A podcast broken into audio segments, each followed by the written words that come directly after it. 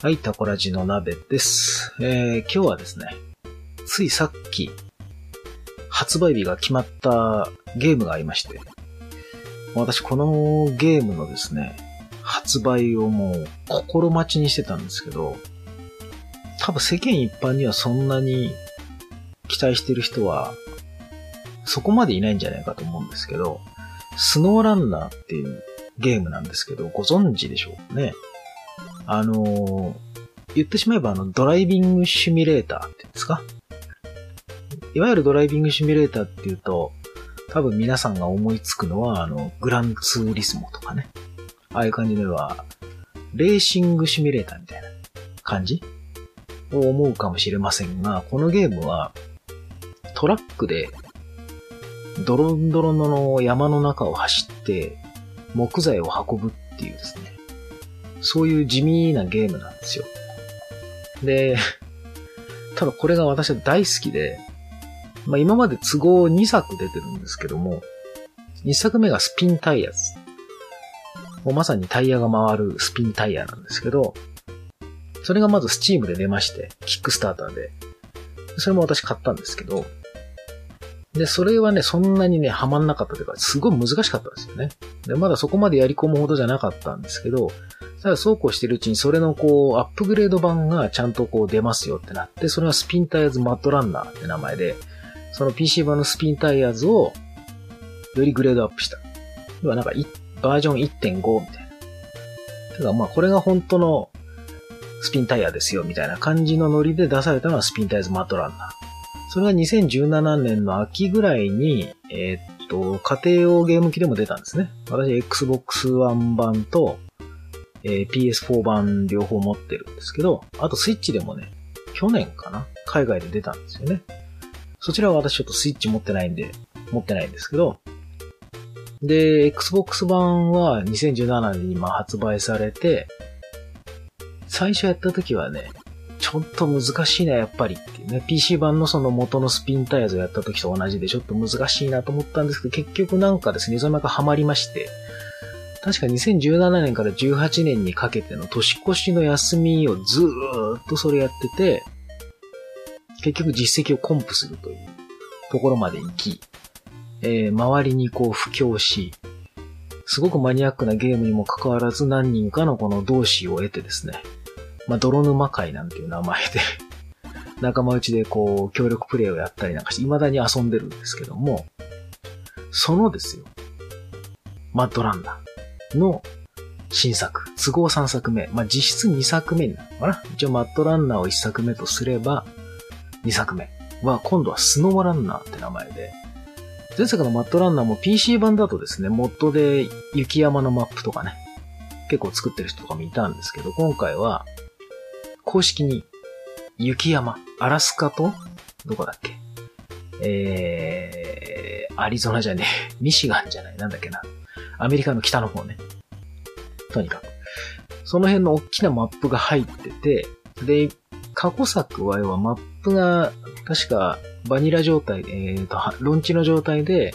9マップぐらいあって、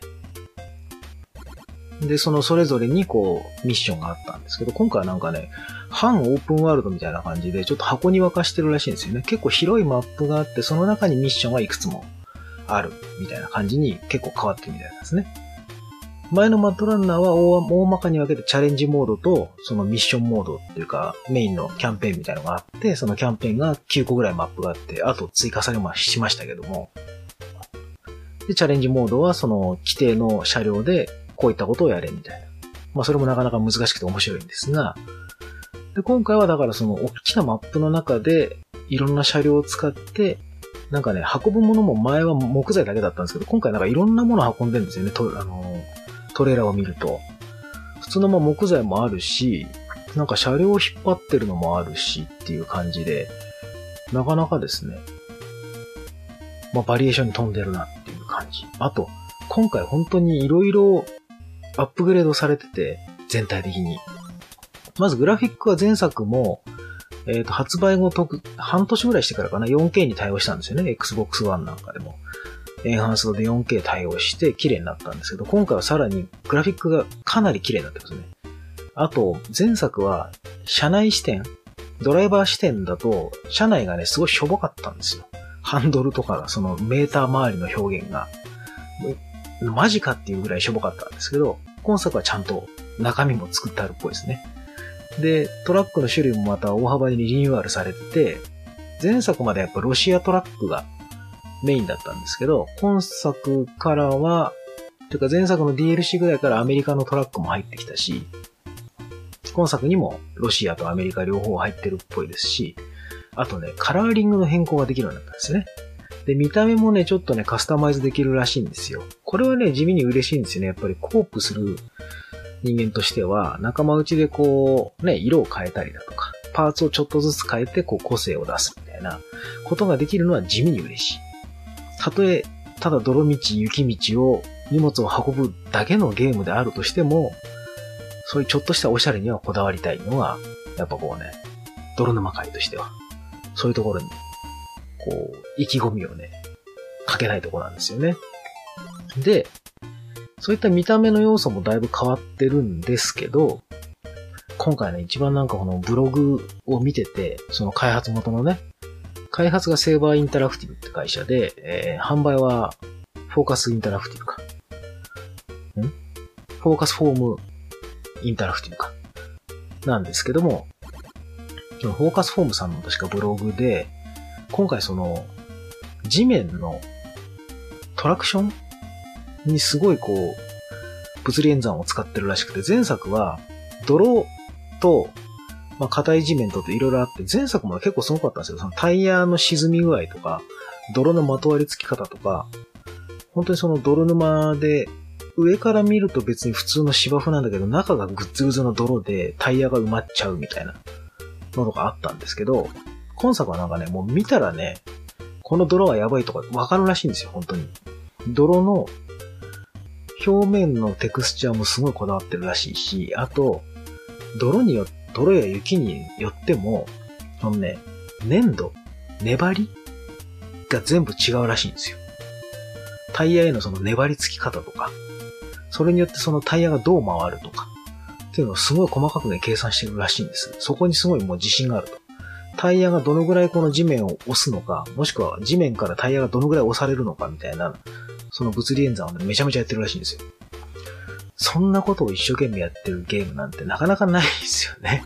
普通のそのドライビングシミュレーターでまあ、グラベルと、何？えー、ダートの、要はアスファルトと、ね、ダートですか？オフロードとのその違いだとか、あと多少まあ水たまりだとか泥だとかってのやるかもしれないですけど、このゲームは本当ね、あの、主役はもう地面なんですよね。トラックもかっこいいんだけど、主な敵は地面だし地形だしっていうことで、本当にこの一歩進むというか、数メートル進むのに30分ぐらいリアルにかかるみたいなことも本当にあるので、特に難易度をこうカジュアルとハードコアがあるんですけど、やっぱ慣れてくるとね、ハードコアが楽しいんですよ、やっぱり。難しいけれども、ハードコアでやるともうやっぱね、たまらない楽しさがある。まあ楽しさがあるっつっても、このゲームのこうトレーラーとかを見て、ただトラックが走ってるだけで何が楽しいんだろうと思うでしょうし、あと実際やっても、ピンとこないっていう人もいると思うんですよ。楽しさがわからないみたいなね。ただ、このなんていうのかな、ストイックに、ただ一人こう、ロシアの奥地だったり、今回はまあアラスカとかか、のこの雪山の中を一人荷物を運ぶわけですよね。こう A 地点から B 地点まで。前作の感じでいくとマップがこうある程度黒塗りされてて、マップの中のこの、なんですよ、補給所みたいのをまず開放して、そこまでこう、物資を持ってって、その補給所を使えるようにして、そこで車両のこの何ですか、荷物を運ぶスタイルを乾燥してね、クレーンをつけてみたりだとか、燃料車にしてみたりだとかっていうのをガレージを作って、その後各地をこう回って、え、木材を積み込んで運ぶみたいなことをやってたんですけど、今作はそのちょっとね、また変わると思うんですけど、ただその広大な中をね、ただ一人ストイックに運ぶっていう、その楽しさがあるわけですよ。でもちろんそれをね、協力プレイでやってもやっぱね、そのね、孤独感は実は一緒だったりするんですよね。一緒にやると、まあ自分が倒れちゃった時に、助けてきてくれて、起こしてくれたりだとかね、荷物を積み込むのを手伝ってくれたりだとか、ウィンチで引っ張り上げてくれたりだとかっていろいろ多少こう有利にはなるんですけど、基本的にはやっぱりね、敵はね、自分と路面なんですよね、このゲームね。本当にストイックで地味なんだけど、たまらなく好きなんですよ、これ。でも、今作は、風景がめちゃめちゃ綺麗なんで、ぜひね、フォトモードをつけてほしいですね、今回はね。前作はね、あのー、コンソール版はその、ないんですよ、フォトモードが。PC 版はちょっとわかんないですけど、もしかしたらあるのかな？あ今ね、ちょっとね、トレーラー、あの、見ながらこう喋ってるんですけど、タイヤの潰れ具合とかね、たまらんですね、なんかね、こう。またこの、人気のないね、中をひたすら走っていくこの、たくましさね。マップも広そうだな。うわ、転倒してるな、みたいなね。これはもう楽しみでしょうがないですよ。あの、去年、小島さんがデスストランディングっていうゲームを出して、荷物をただ運搬するだけでこんなに楽しいのかって、多くの人がその楽しさに気づいてましたけども、まあ、マッドランナーやってた人間は、それは当然だろうと。荷物を A 地点から B 地点まで運ぶっていう、その責任感とね、その地形を制覇していくっていう楽しさは、もうすでにゲームで何度も再現されてるんだと。マッドランナーだけじゃないですよ。それまでにも多分ね、いろいろあるはずなんです。ただ私はそのマッドランナーで初めてその楽しさに気づいたわけなんですけど。なので、ぜひ、デスストランディング的なね、ああいうストイックなことをやりたい方はね、こういうマットランナー、スノーランナーみたいなゲームもね、試してみてはいかがでしょうかね。戦闘とかないですけどね。戦闘をあえて言うならば、泥にはまったタイヤと自分の戦いみたいな感じですけど、こういうね、ストイックなゲームが発売されて、しかもね、世界中にはすごいファンがいるわけでしょ、こういうの。ドライビングシミュレーター的なものをね。いやね、この楽しさを本当、少しでも多くの人に分かってほしいなと思うんですけど、なかなか伝わらないですね。うん、地味に布教して、まあ、何人か引き込んではいますけれども、まだまだかな、という気がします。とにかくですね、今年の4月の28日に、スノーランナー発売になるので、まあ雪のゲームですけど、まあ4月28、まあ、まあいいかと。いうことで、えー、私つい先ほどこのニュースを知り、もうすぐさま、えー、Xbox 予約しまして、えー、何ですか？デラックスエディション的なやつですか？シーズンパス付きで69ドルだったかな？お安いと思って、スパッと、えー、買いましたので。4月28日は多分もうゴールデンウィークとかそういう時期ですかね。もし平日だったとしても私はもう休みます。ね。もう休みを取ってですね。ゴールデンウィーク10やろうと思います。えもう楽しみでしょうがない。なので皆さんもぜひね、泥沼、雪原、足を取られてみませんか？10メートル進むのに、リアルな時間で15分や20分かけるようなゲームをやってみてはいかがでしょうか、たまにはね。えぜひ、おすすめです。今からだったら、まあ、マットランナーの方からやっていただくのもよろしいんじゃないでしょうか。PS4 版は日本語版が出ています。おすすめです。以上、タコラジでした。